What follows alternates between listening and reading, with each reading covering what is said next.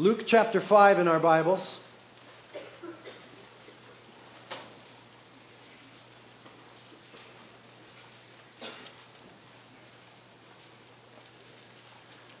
We're going to be dealing with the first 11 verses. Let's just read through them so we can get an overarching view of the text and the story, what's happening, this historical account here, and then we'll break it down. Luke chapter 5, starting in verse 1. Now it came about that while the multitude were pressing around Jesus and listening to the word of God, he was standing by the lake Gennesaret, that is the Sea of Galilee. And he saw two boats lying at the edge of the lake. But the fishermen had gotten out of them and were washing their nets. And he got into one of the boats, which was Simon's, and asked him to put out a little way from the land. And he sat down and began teaching the multitudes from the boat. And when he had finished speaking, he said to Simon, Put out into the deep water and let down your nets for a catch. And Simon answered and said, Master, we worked hard all night and caught nothing. But at your word I will let down the nets. And when they had done this, they enclosed a great quantity of fish, and their nets began to break. And they signaled to their partners in the other boat for them to come and help them. And they came and filled both the boats so that they began to sink. But when Simon Peter saw that, he fell down at Jesus' feet, saying, Depart from me, for I'm a sinful man, O Lord. For amazement had seized him and all his companions because of the catch of fish which they had taken.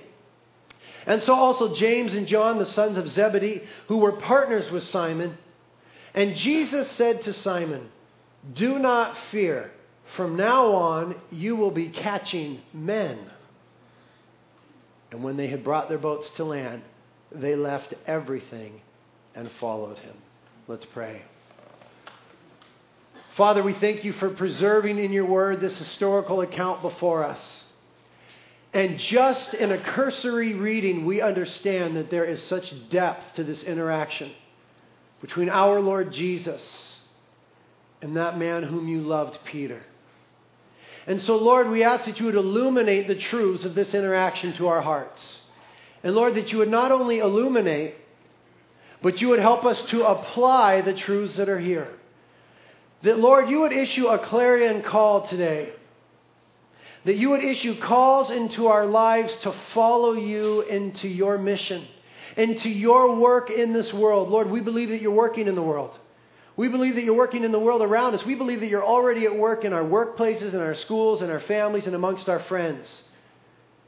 I believe with every fiber of my being that you're beckoning every member of the body of Christ into that work.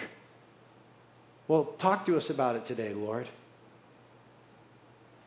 invite us, and we ask that by your beauty and the power of the Holy Spirit, the invitation would be irresistible today, and that men and women would say yes to you. We ask it together in Jesus' name. Amen. Amen. Amen. You guys ever heard of Sir Ernest Shackleton? Great name. Sir Ernest Shackleton. You might have seen the movie uh, you might have read the book, but if you're not familiar, in 1914 he set out from England with a crew of men uh, to journey to Antarctica. And the journey and what unfolded in the midst of it, is the stuff of legend, though it's actual history. It's just unbelievable. They started their journey and they got just one day sail away from Antarctica. And when they were just a day away from their goal, the ship became stuck in the ice. The ship's name was Endurance. And it became trapped in the ice. And it was trapped there for 10 months. And after 10 months, the ice began to shift and it just crushed the hull of that ship. And the men had to get off the ship, and there they camped on the ice for five more months. Ten months on the boat, stuck in the ice, and now five months camping out on the ice. And Sir Ernest Shackleton, great adventurer that he was, great leader that he was, set out with a couple of the men in one of the lifeboats from the ship. A little dinghy, remember, this is about 100 years ago. And he set out for South Georgia Island, which was 800 miles away. And it's the most legendary open ocean small boat journey that we know of. But before they left, on that fateful trip, Sir Ernest Shackleton endeavored to gather a crew, a group of men around him who would take this journey with him. And his plan to do so was to place a newspaper ad in the London Times. And he placed that ad, and we have the actual text of that ad before us. Here's the ad just as it read Men wanted for hazardous journey, small wages, bitter cold, long months of complete darkness, constant danger, safe return doubtful. Honor and recognition in case of success. Oh, sign me up. Sounds incredible. Can't wait to go. But the amazing thing is this thousands of people responded to that ad. Thousands of people. I'll tell you why. Because the invitation was signed Sir Ernest Shackleton. And he had a reputation as a great explorer and a wonderful leader. And though the description of the trip was terrifying, the reputation of the man made it intriguing, and thousands responded. Now, what if Jesus were to put an ad in the newspaper for people to join him in his journey? For a crew to be gathered around him. I came up with my own little thing what it might read like. Men and women wanted for difficult task of helping to build my church. You will often be misunderstood and rejected even by those working with you. You will face constant attacks from an invisible enemy. The world will hate you. You may never see the results of your labor, and your full reward will not come until after your work is completed. It may very well cost you your home, your ambition, even your life. It's the same sort of invitation. And yet, what we know is that millions have responded to the invitation throughout history. Millions have responded. Why? Because the invitation was issued by a person named Jesus Christ. He is the King of glory.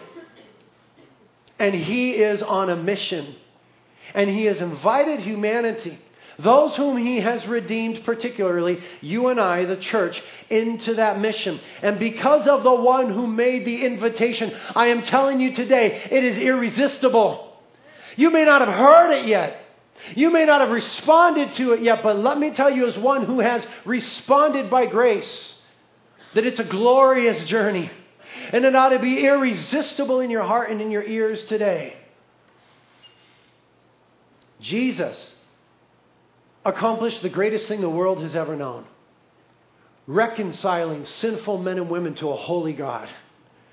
Jesus draped himself in humanity, was born a virgin, subjected himself to this world, subjected himself to the Romans who beat him, who mocked him, who spit upon him, who scourged him, who nailed him to the cross, subjected himself to humiliation on that cross and in so doing, by paying the price of sin, redeemed the world. And three days later, by the power of the Holy Spirit, rose from the dead and so conquered sin and death and the devil and now gives us new life. Jesus Christ has done the greatest thing the world has ever known, and He is inviting you into it today. He's inviting you into that reality, into that journey as it continues to unfold. Jesus said this at the end of the book of Matthew, Matthew 28. He says, All authority has been given to me in heaven and on earth. Go, therefore, and make disciples of all the nations, baptizing them in the name of the Father and the Son and the Holy Spirit, teaching them to observe all that I commanded you. And lo, I am with you always, even to the end of the age. He has issued the invitation, and it is not for a select few, it is for every Christian. And yet, so many hesitate and vacillate.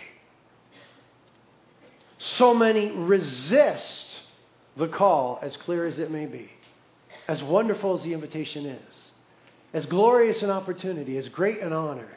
so many hesitate, vacillate, and even resist. Peter was one such man that resisted initially the call of Jesus when Jesus invited him into his ministry. In John chapter 1, Peter had his first encounter with Jesus, and there Jesus changed his name from Simon to Peter. And Jesus said to Philip on that occasion, with whom Peter was intimately involved, he said, Philip, you follow me now. Peter, having just had his name changed from Simon, had the opportunity to follow Jesus at that time. He did not do so.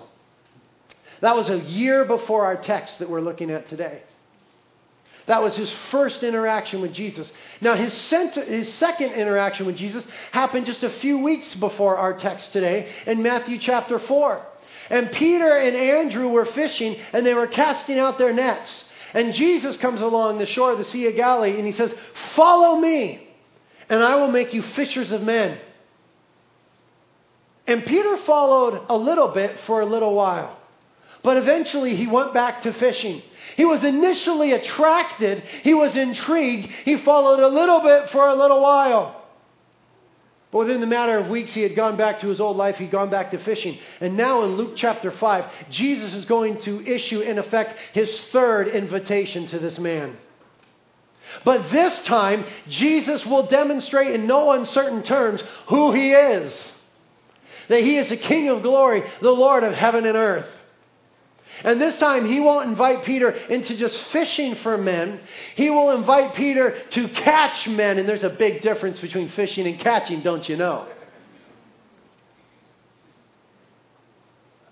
Now, in verse 1, it came about that while the multitude were pressing around Jesus and listening to the word of God, he was standing by the Sea of Galilee. And he saw two boats lying at the edge of the lake, but the fishermen had gotten out of them and were washing their nets. And he got into one of the boats, which was Simon's, and asked him to put out a little way from land. And he sat down and began teaching the multitudes from the boat. You've got to get the picture. The multitudes are huge at this point. They're crowding around Jesus to such an extent that Jesus is backed up against the Sea of Galilee. Many have witnessed his miracles. They've heard about his miracles and they're coming for that reason to be sure. But also, his teaching was unique. He didn't teach like any other rabbi Israel had ever known. He didn't quote other teachers. He spoke as one with authority. The very Word of God came right from him because he was and is the Word of God. And he spoke like nobody had ever spoke before. And people were intrigued and attracted. And the crowds were huge at this point. Jesus' back is up against the Sea of Galilee. And these people had needs. Boy, did they have needs. They were an oppressed people, many of them a poor people. They were waiting and longing for the Messiah, and they were pressing into the person of Jesus, looking to get their needs met. And Jesus, looking for a little relief and an opportunity, with his back pressed against the Sea of Galilee, notices two boats there, and he steps into one of the boats, which was Peter's.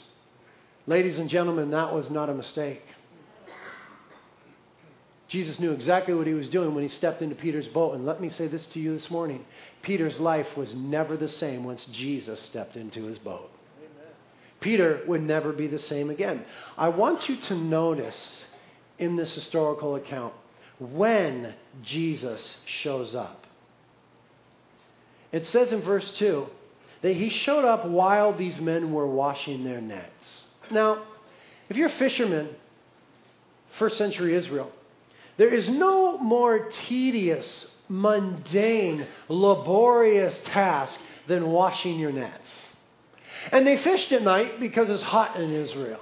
And during the day, the fish go deep in the Sea of Galilee.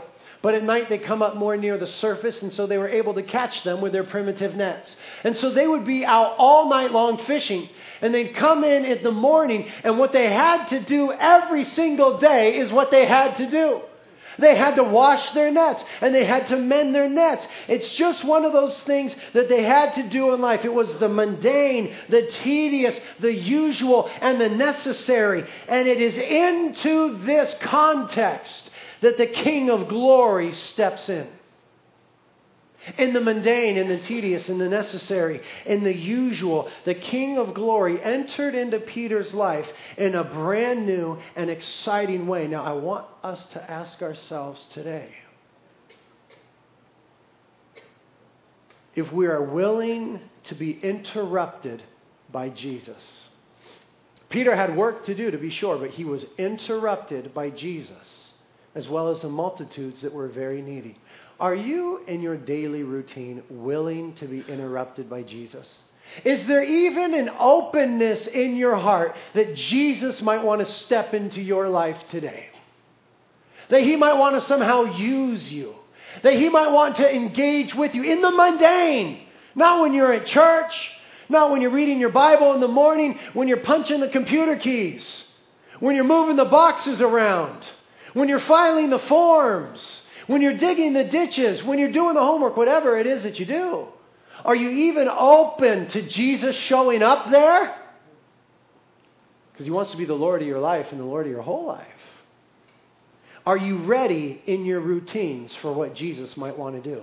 And I suggest to you that he wants to do more than you're probably ready for, more than you might realize. You see, Jesus is a great economist. He doesn't waste time, and he doesn't waste kingdom time. And if you've been saved by the blood of Jesus Christ, you are a member of his kingdom. And your time is now his time. All your time. And he doesn't waste time. He wants to use you right now in the context that you're in today. So often we, we, we get this forward focused mentality. Maybe someday. Maybe then. Once I get this squared away. Maybe in the future. I tell you to varying degrees, Jesus wants to use you in the context that he has you in right now. He wants to give your life more meaning than it previously had. It's got wonderful meaning if you're a Christian because you've been bought by the precious blood of Jesus Christ and you're so precious to God the Father. It's got glorious meaning. But He wants to give it purpose, He wants it to count for eternity. He wants to work eternal works of weight through you. And He wants to do it wherever you find yourself now. So think about that. When Jesus showed up in the tedious, in the mundane, are you ready to be interrupted in the routine? Secondly, I want you to notice what Jesus was looking for. Notice what Jesus was looking for. He was looking for a platform, a pulpit, if you will. He stepped into Peter's boat and he sat down because in that culture the rabbis sat down when they taught, not stand up like I'm doing now. He sat down and the people would stand up. We ought to try that one week. I'll sit down, you all stand, and I'll teach. Jesus, I mean, that's what Jesus did. Why don't I do that? I need to pray about that.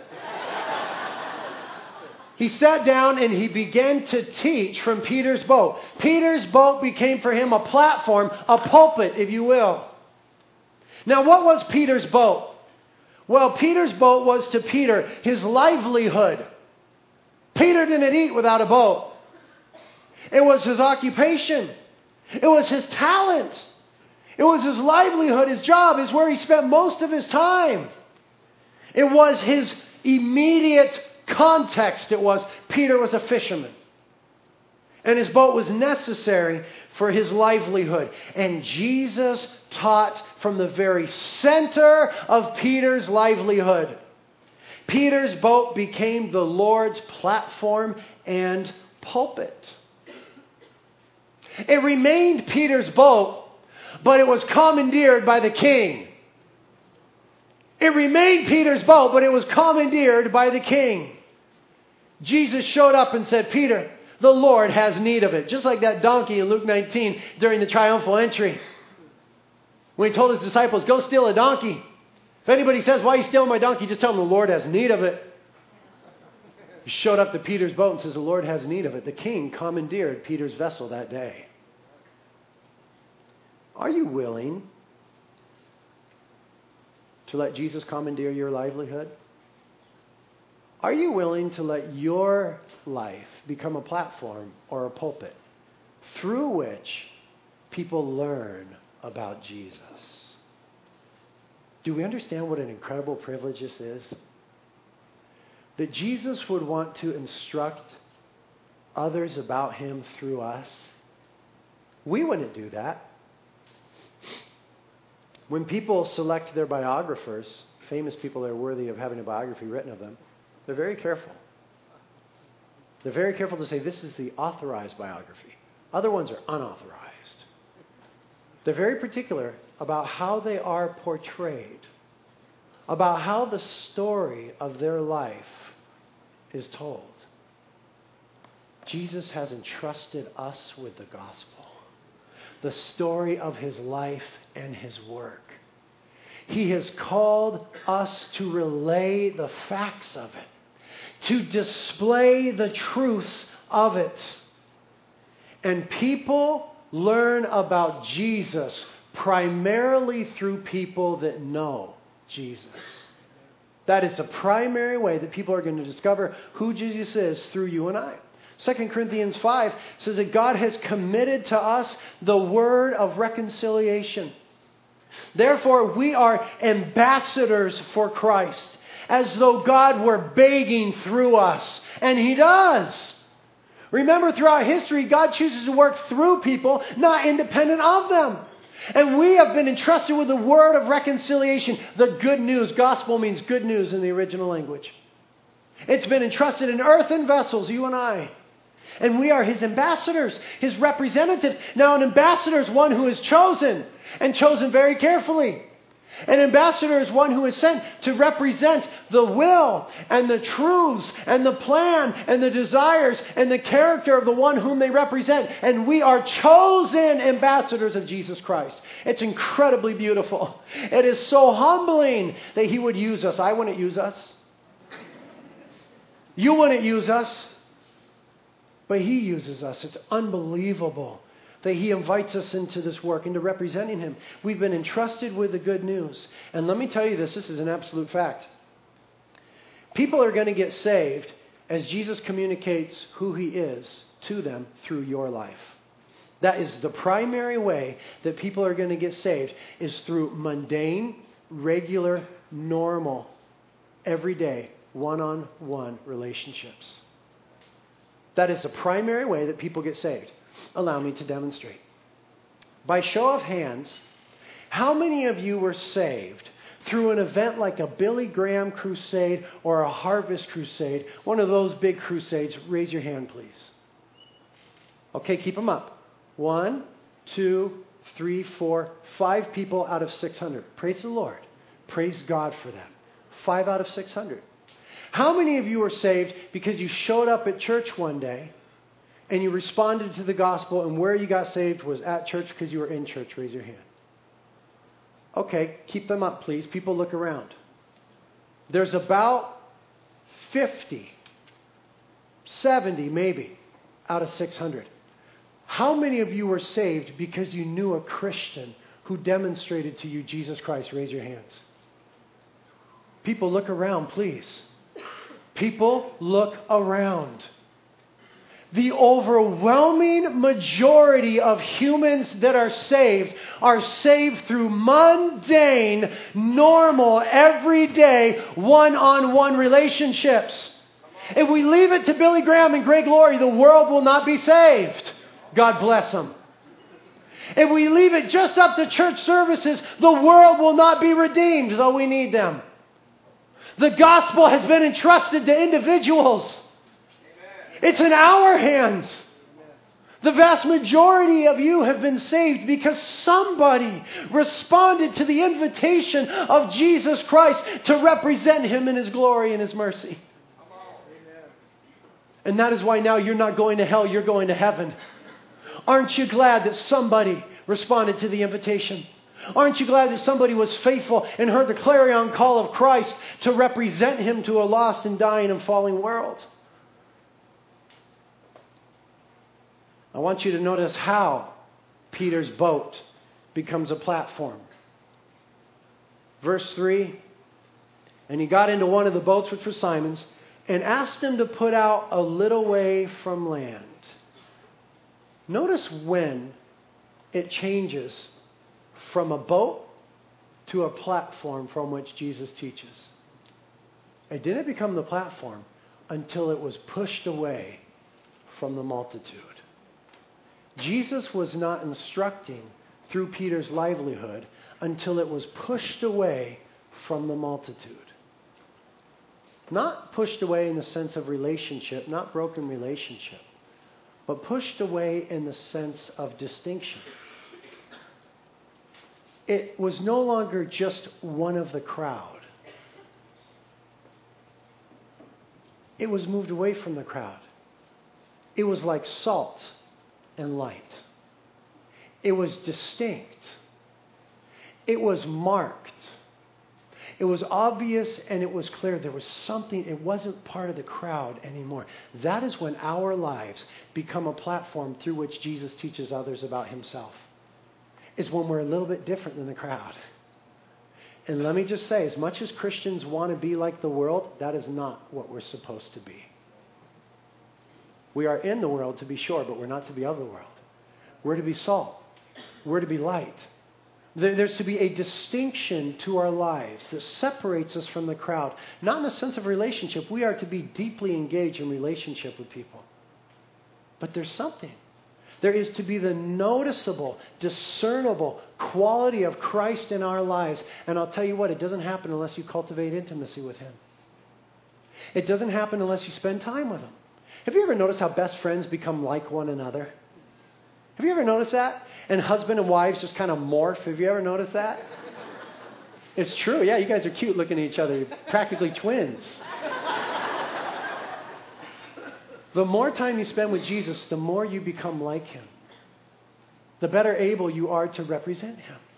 Our lives are to be distinct. Now, our lives are to be distinct in holiness, to be sure. We're called out of. We're to be separate. We're, we're, not to engage in the same sort of sinful things that the world engages in. So, so we do need to be distinct in the sense of holiness and impurity, but there's another way that we need to be distinct. We need to be distinct by modeling the forgiveness of Jesus Christ because we will fail. No question about it, we will fail. Our, our, our witness in the world cannot be dependent on holiness alone because we are cheesy.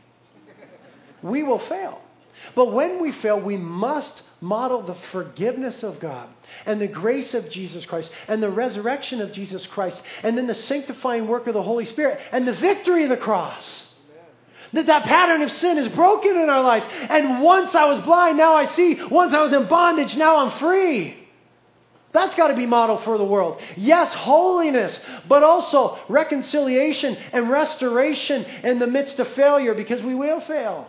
And it's great for the world to see a God who forgives and the power of that forgiveness functioning in our lives. Now, that is salt and that is light. That is distinctive. That is noticeable. That is valuable. And that is a privilege. That's a privilege that we get to represent the cross of Jesus Christ, both in its purifying effect and in the grace that is extended through it. Is Jesus teaching from your life? Mundane, everyday, what you do and who you're around? Is Jesus teaching from your life? Because let me say this somebody is teaching from your life. Your life exudes a message to those who know you. What is the message? Your life exudes a message. What is the message? This is a terrifying and yet wonderful truth. You may be the only Bible some people ever read. All that somebody that you work with or go to school with or in family with, whatever, all that they may ever know about Jesus might come through your life and what they see and hear and experience. Now, that is terrifying, but that is wonderful. Because what better message for our lives to exude than the message of grace and forgiveness and healing and wholeness through Jesus Christ? What better one to represent? Now, we have not been left powerless in this endeavor. We have the power of the person of the Holy Spirit. Amen. We have the power of the person of the Holy Spirit. And Jesus said to the disciples in Acts chapter 1 When my Holy Spirit has come upon you, you shall be my witnesses. And we need the power of the Holy Spirit to be his witnesses. If you don't know if you have the power of the person of the Holy Spirit, then today, during the after time of worship, you ask the Father for it. Father, I need the promise of the Holy Spirit. I need to be filled to overflowing with the Holy Spirit today because you've called me to represent you in all your glory and your wonder and your grace. And I'm unworthy and I'm unable. But come by your Holy Spirit and transform my life. Come with your consuming fire and do a wonderful work that I can rightly represent you. Now, I want you to notice that the Lord asked Peter to push out from the crowd. He didn't ask him about getting in the boat, the Lord just did it. The king commandeered the boat. But then once he was in the boat, he asked him to do this. Once he stepped into Peter's world, he involved Peter in God's work. Now, you see, are you willing to let Jesus enter into the mundane? And you need to know that once he enters into your usual life, he's going to want to engage you in his work. And he will ask you some very simple things. All he said to Peter was, Hey, Peter, can you just push out a little way from the shore? It wasn't a big thing. Peter had done it a billion times. It wasn't a big thing, but it was a purposeful thing. It may not have even made sense to Peter. What? Why? What? They just came in. I'm mending the nets. Why Push away the boat. That doesn't make any sense. We're pulled in the harbor here. What? Peter just push away a little bit. He just asked him just to do a little tiny thing. But note this very carefully. Peter's choice to obey in this little thing would open the door to some very big things. This was a pivotal moment in Peter's formerly mundane life. What is Jesus asking you to do?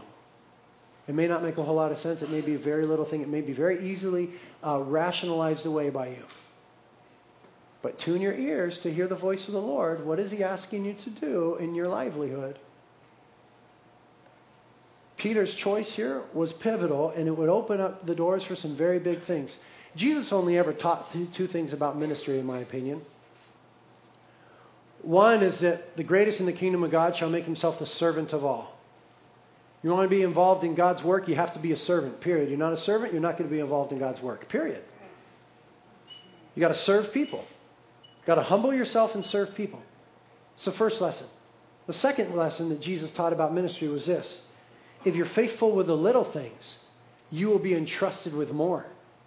He said in Luke 19 17, because you have been faithful in a very little thing, be in authority.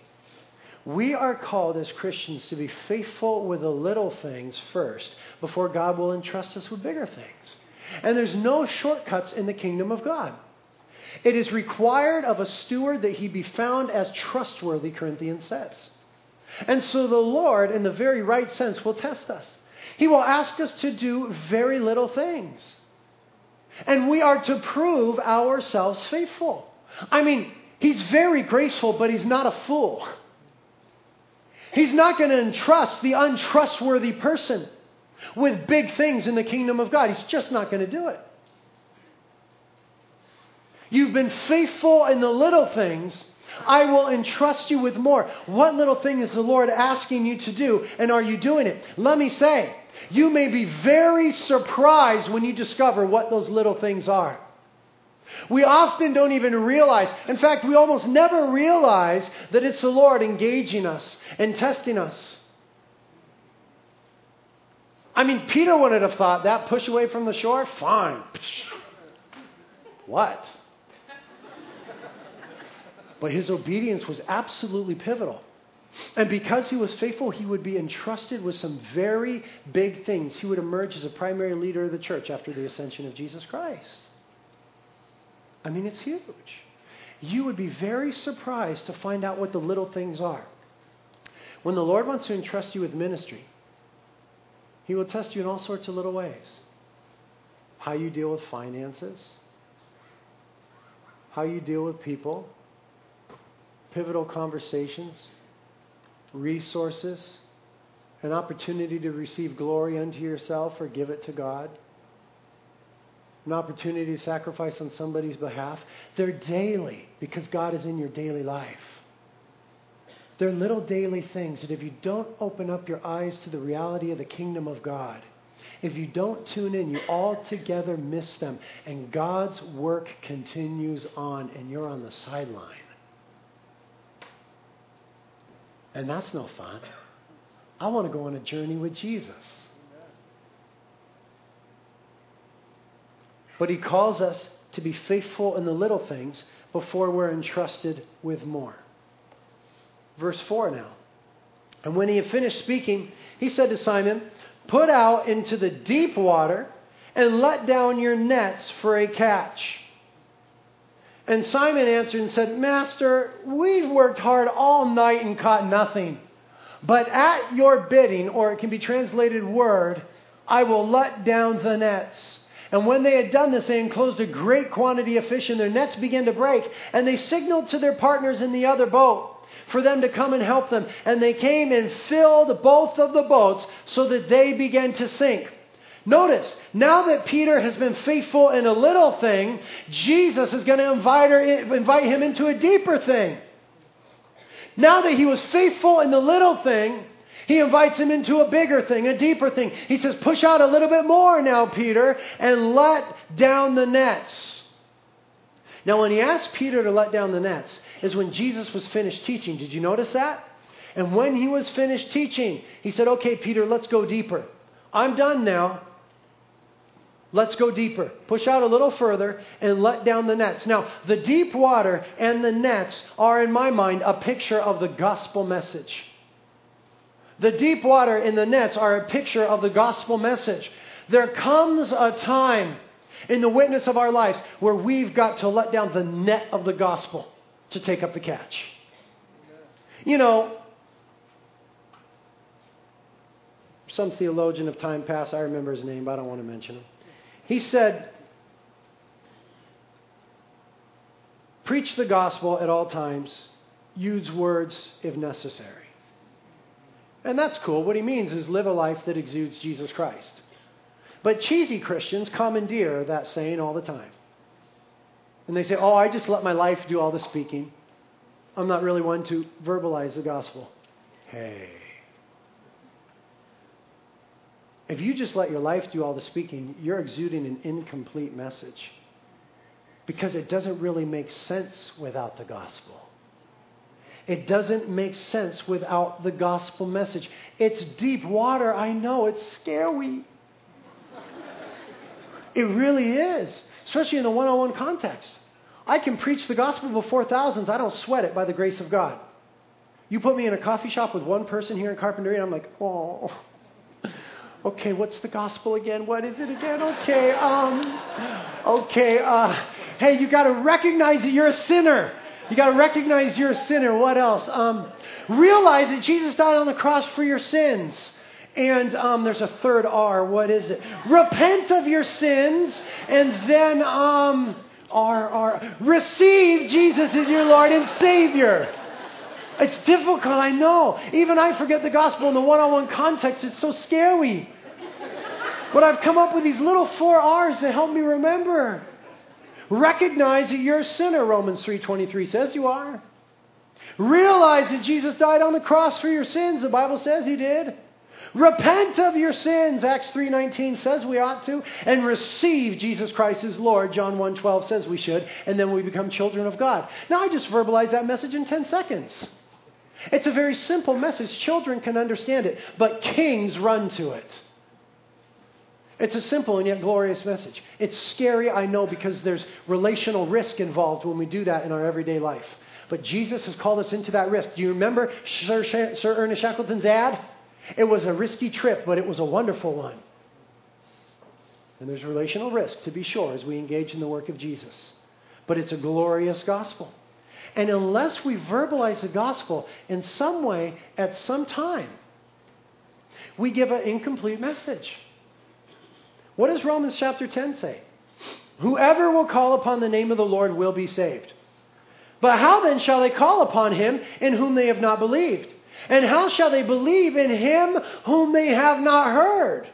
And how shall they hear without a preacher? And how shall they preach unless they are sent? Just as it is written, How beautiful are the feet of those who bring glad tidings of good things. And faith comes from hearing, and hearing by the word of Christ. How are people saved? By grace through faith, Ephesians 2 8 says. Well, how do they get faith? Faith comes by hearing the word of Christ.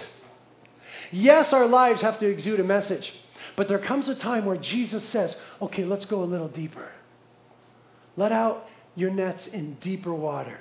And that's the gospel message, which is the power of God unto salvation. Romans 1:16. It is the power of God unto salvation. There is power invested in that message. There's not power invested in the philosophies of men, the cute stories of men. There is power invested in the message of the gospel. And when we let it down, it is a net that does its work by the Holy Spirit. And it captures the hearts of men and women. Can I get a witness? It captures the heart of men and women. I'm just going to challenge you as your pastor who loves you, who has been thusly challenged in my life as well. There must come a time where you verbalize the gospel message to others. Not everybody's called to preach like I preach. Not everybody has a gift of evangelism. That's fine. Every Christian is called to verbalize the good news. If we don't, we are in error. I say that extending the grace of God to you. But we are in error if we fail to do so. Jesus has already sent you. How shall they hear unless someone is sent to tell them? Jesus has already sent you. It's just where you are. But are you willing to push out from the multitude just a little? Are you willing to let Jesus speak through your life? Are you willing to let down the net, just take a big risk, and just say, okay, here's how you get to heaven? Here it is, four little R's. Here's how you get to heaven. Now, when Peter let down the nets, I want you to note that it was more fruitful than he ever imagined. He never had a catch like that. When he let down the nets, it was more fruitful than he ever imagined. Notice that there was some resistance initially. Lord, We've been fishing all night. It's daytime now. We don't fish during the day. Hello. We fish at night here in Israel. We've been fishing all night. We've already tried this. We didn't catch anything. Jesus, you do the teaching, I'll do the fishing, and we'll have a great relationship, okay? I'm a fisherman, you're a rabbi. But then he acquiesced. Then he obeyed. Then he came to his senses and he said, Nevertheless, at thy word, I will let down the nets. There was, to be sure, a resistance initially in his heart. But then he chose to obey Jesus Christ. And that choice of obedience yielded more fruit in his life than he'd ever imagined or seen before. He never knew such fruitful living until he chose to obey the living God. Mark it well, Christian because we seldom believe it. We are always satisfied to just get by. But the example of this historical account is Peter never knew such fruitful living until he obeyed the living God, the fruit of obedience. And also, he discovered the harvest that was prepared. He never would have known that there was all those fish right there on the side of the boat. I'll tell you why they were there. Because Jesus Christ prepared that harvest. He is the Lord of heaven and earth. And while Jesus was teaching, he was preparing a harvest to be reaped. While Jesus was teaching from Peter's boat, when he speaks to people through our lives, he's always preparing a harvest because he saves people.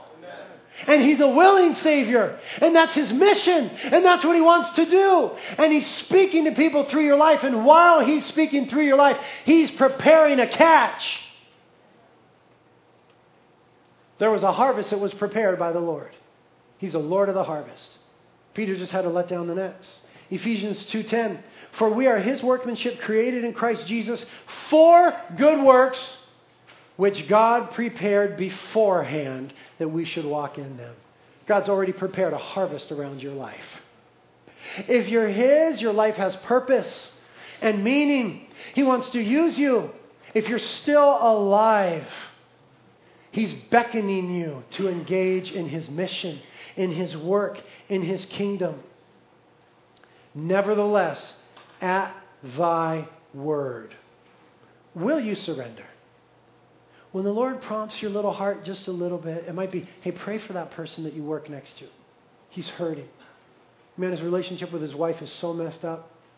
His teenage son is doing drugs. He's in re- rebellion. He's got depression. He's suffering from guilt, shame, whatever it is. Maybe the Lord's just calling you to a little step. Hey, just pray for him. Or tell him you're praying for him. Or share with him a passage of Scripture. Or why don't you just introduce him to the King? Just a little step. Now, then I'm, I want to ask you not only if you're willing, but are you willing to persevere in that then? Are you willing to be a consistent witness? A consistent witness, not a one time witness. Sometimes we're like that. You know, we work up the guts and, and we got the unction of the Holy Spirit and we preach the gospel to someone and they say no, and we're like, fine. Go to hell, see if I care. I did my part. What, Lord? I told him already. I just told him what it is, and he said no, so he's going to hell. What do I care? Now that's wrong, isn't it? You see, if we're, if we're going to be men and women after God's own heart, our hearts are going to break for these individuals. And we're going to persevere. I was invited to, uh, several years ago, take part in a Billy Graham seminar.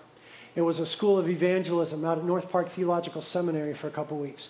And when I was there, one of the things they told us is this, and I don't know how they got their, their data, I don't know exactly, but it was North Park Theological Seminary. They've got a good reputation as a Billy Graham evangelization, evangelization organization, good reputation, I believe it. They said this The average American has to hear the gospel presented clearly 30 times before they respond. Now, I don't know if that's true or not. But let, us not give it the benefit of the doubt and let's say no. And we'll cut it in half by 50%. The average American has to hear the gospel presented clearly 15 times before they respond. Let's say no. Cut it in half again. The average American has to hear the gospel presented seven times before they respond. Let's say no. The average American has to hear the gospel three and a half times before they respond. Are you willing to persevere? Are you willing to be a consistent witness for Jesus Christ? Sometimes we've got to pray, God, break my heart with the things that break your heart. God, give me a heart for the lost. Give me a passion for the lost. That's got to be a prayer because in and of ourselves, we're not those people. That's got to be a prayer. You've got to endeavor in prayer to seek after the heart of God for others. And I, I shudder to think how often we come up one net short. Peter's nets had been out all night long. The Lord said, Just one more time, Peter. Peter, just one more time. I tell you, the world would have been different if Peter said no. How tragic it would have been if Peter came up one net short. You see, he never would have known the power of God if he said no to God at this moment. And it was in obedience that he discovered who Jesus really was. And look at his response in verse 8. But Simon Peter saw that and he fell down at Jesus' feet, saying, Depart from me, for I'm a sinful man, O Lord. For amazement had seized him because of the catch of fish. Peter had just had a profound experience with God. It amazed him and it humbled him. It humbled him. There's nothing more humbling than being used by God as God moves powerfully in the world around you. It's the most glorious thing and it will humble us. Peter was humbled in the presence of God like Isaiah was in Isaiah chapter 6. Just had a, fresh vision of who God was. But he didn't have that revelation of Jesus until he obeyed Jesus. So many Christians are so lukewarm and they don't see any reason to be otherwise. It's because they don't obey, and so they don't really see the Lord. Blessed are the pure in heart. It means undivided, singular, devoted. Blessed are the pure in heart, for they shall see God. Blessed are those who say yes to God, for they will see him in greater degree. And when Peter said yes, his mind was blown and his heart was given. He humbled himself before the Lord. He was so humbled, he was willing to say, Lord, just, I, you're too much for me. I can't be involved for you. You're too awesome. You're too awesome. And then the Lord says at the end of verse 10, Don't fear.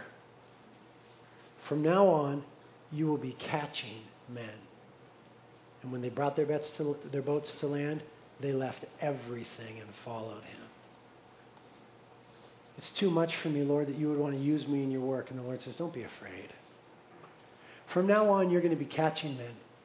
Several weeks ago, when he invited Peter into his work, he said, Follow me, and I'll make you a fisher of men. Now, did you ever notice in the Bible how, unless the Lord was present, the disciples never caught a dang thing? they knew what it meant to be fishermen. Perhaps it wasn't that excited to be a fisher of men. Now, Peter, when Jesus stepped into his life in a fresh way, knew what it meant to catch fish. And when God said, Peter, are you amazed at this catch of fish? Wait till you see the catch of men that's going to come through your life. Big difference between fishing and catching. And Peter said, Catching? Okay, Lord. And Peter left everything and followed him. Men and women whom I love, are you willing to let Jesus in your boat? Will you endeavor to be faithful in the little things? Will you surrender, nevertheless, at thy word? Will you let down the net of the gospel? Will you follow Jesus? Will you respond to Christ's invitation to be part of the greatest journey the world has ever known? Will you? Peter had to decide. The decision is yours. But the Lord is calling, the Lord is beckoning. And it's an incredible and perilous journey. By the way, Sir Ernest Shackleton, he made that 800 mile open boat journey. And he got another crew together and he sailed all the way back to Antarctica.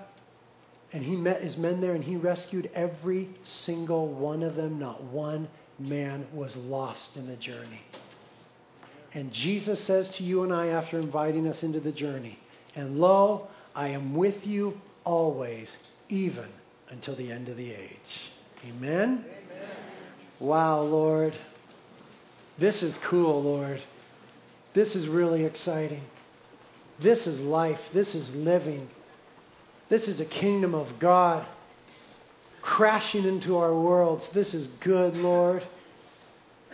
And Lord, we just ask now that you would help us to surrender, that you would birth in our hearts even a willingness to let you step into the mundane things of life. Even more than a willingness, that you would work in us an expectation that you're going to be there an expectation that you want to do more than we ever thought possible. And Lord, work in us sweet surrender. Oh, we dig in our heels, we argue, and we resist because we want to build our own kingdoms. But Lord, work in us sweet surrender. To surrender to your word and to your will. To let our lives count for something to be of heavenly value, Lord. Lord, work this in us now. Holy Spirit, come and work the Word of God deep into our hearts. Holy Spirit, come. Work the Word of God deep into our hearts that it might blossom there and bear fruit some 30, some 60, some 100 fold. Christians, if you need help today, the prayer team is up here. If you want to surrender before the Lord, you can come and get on your face up here.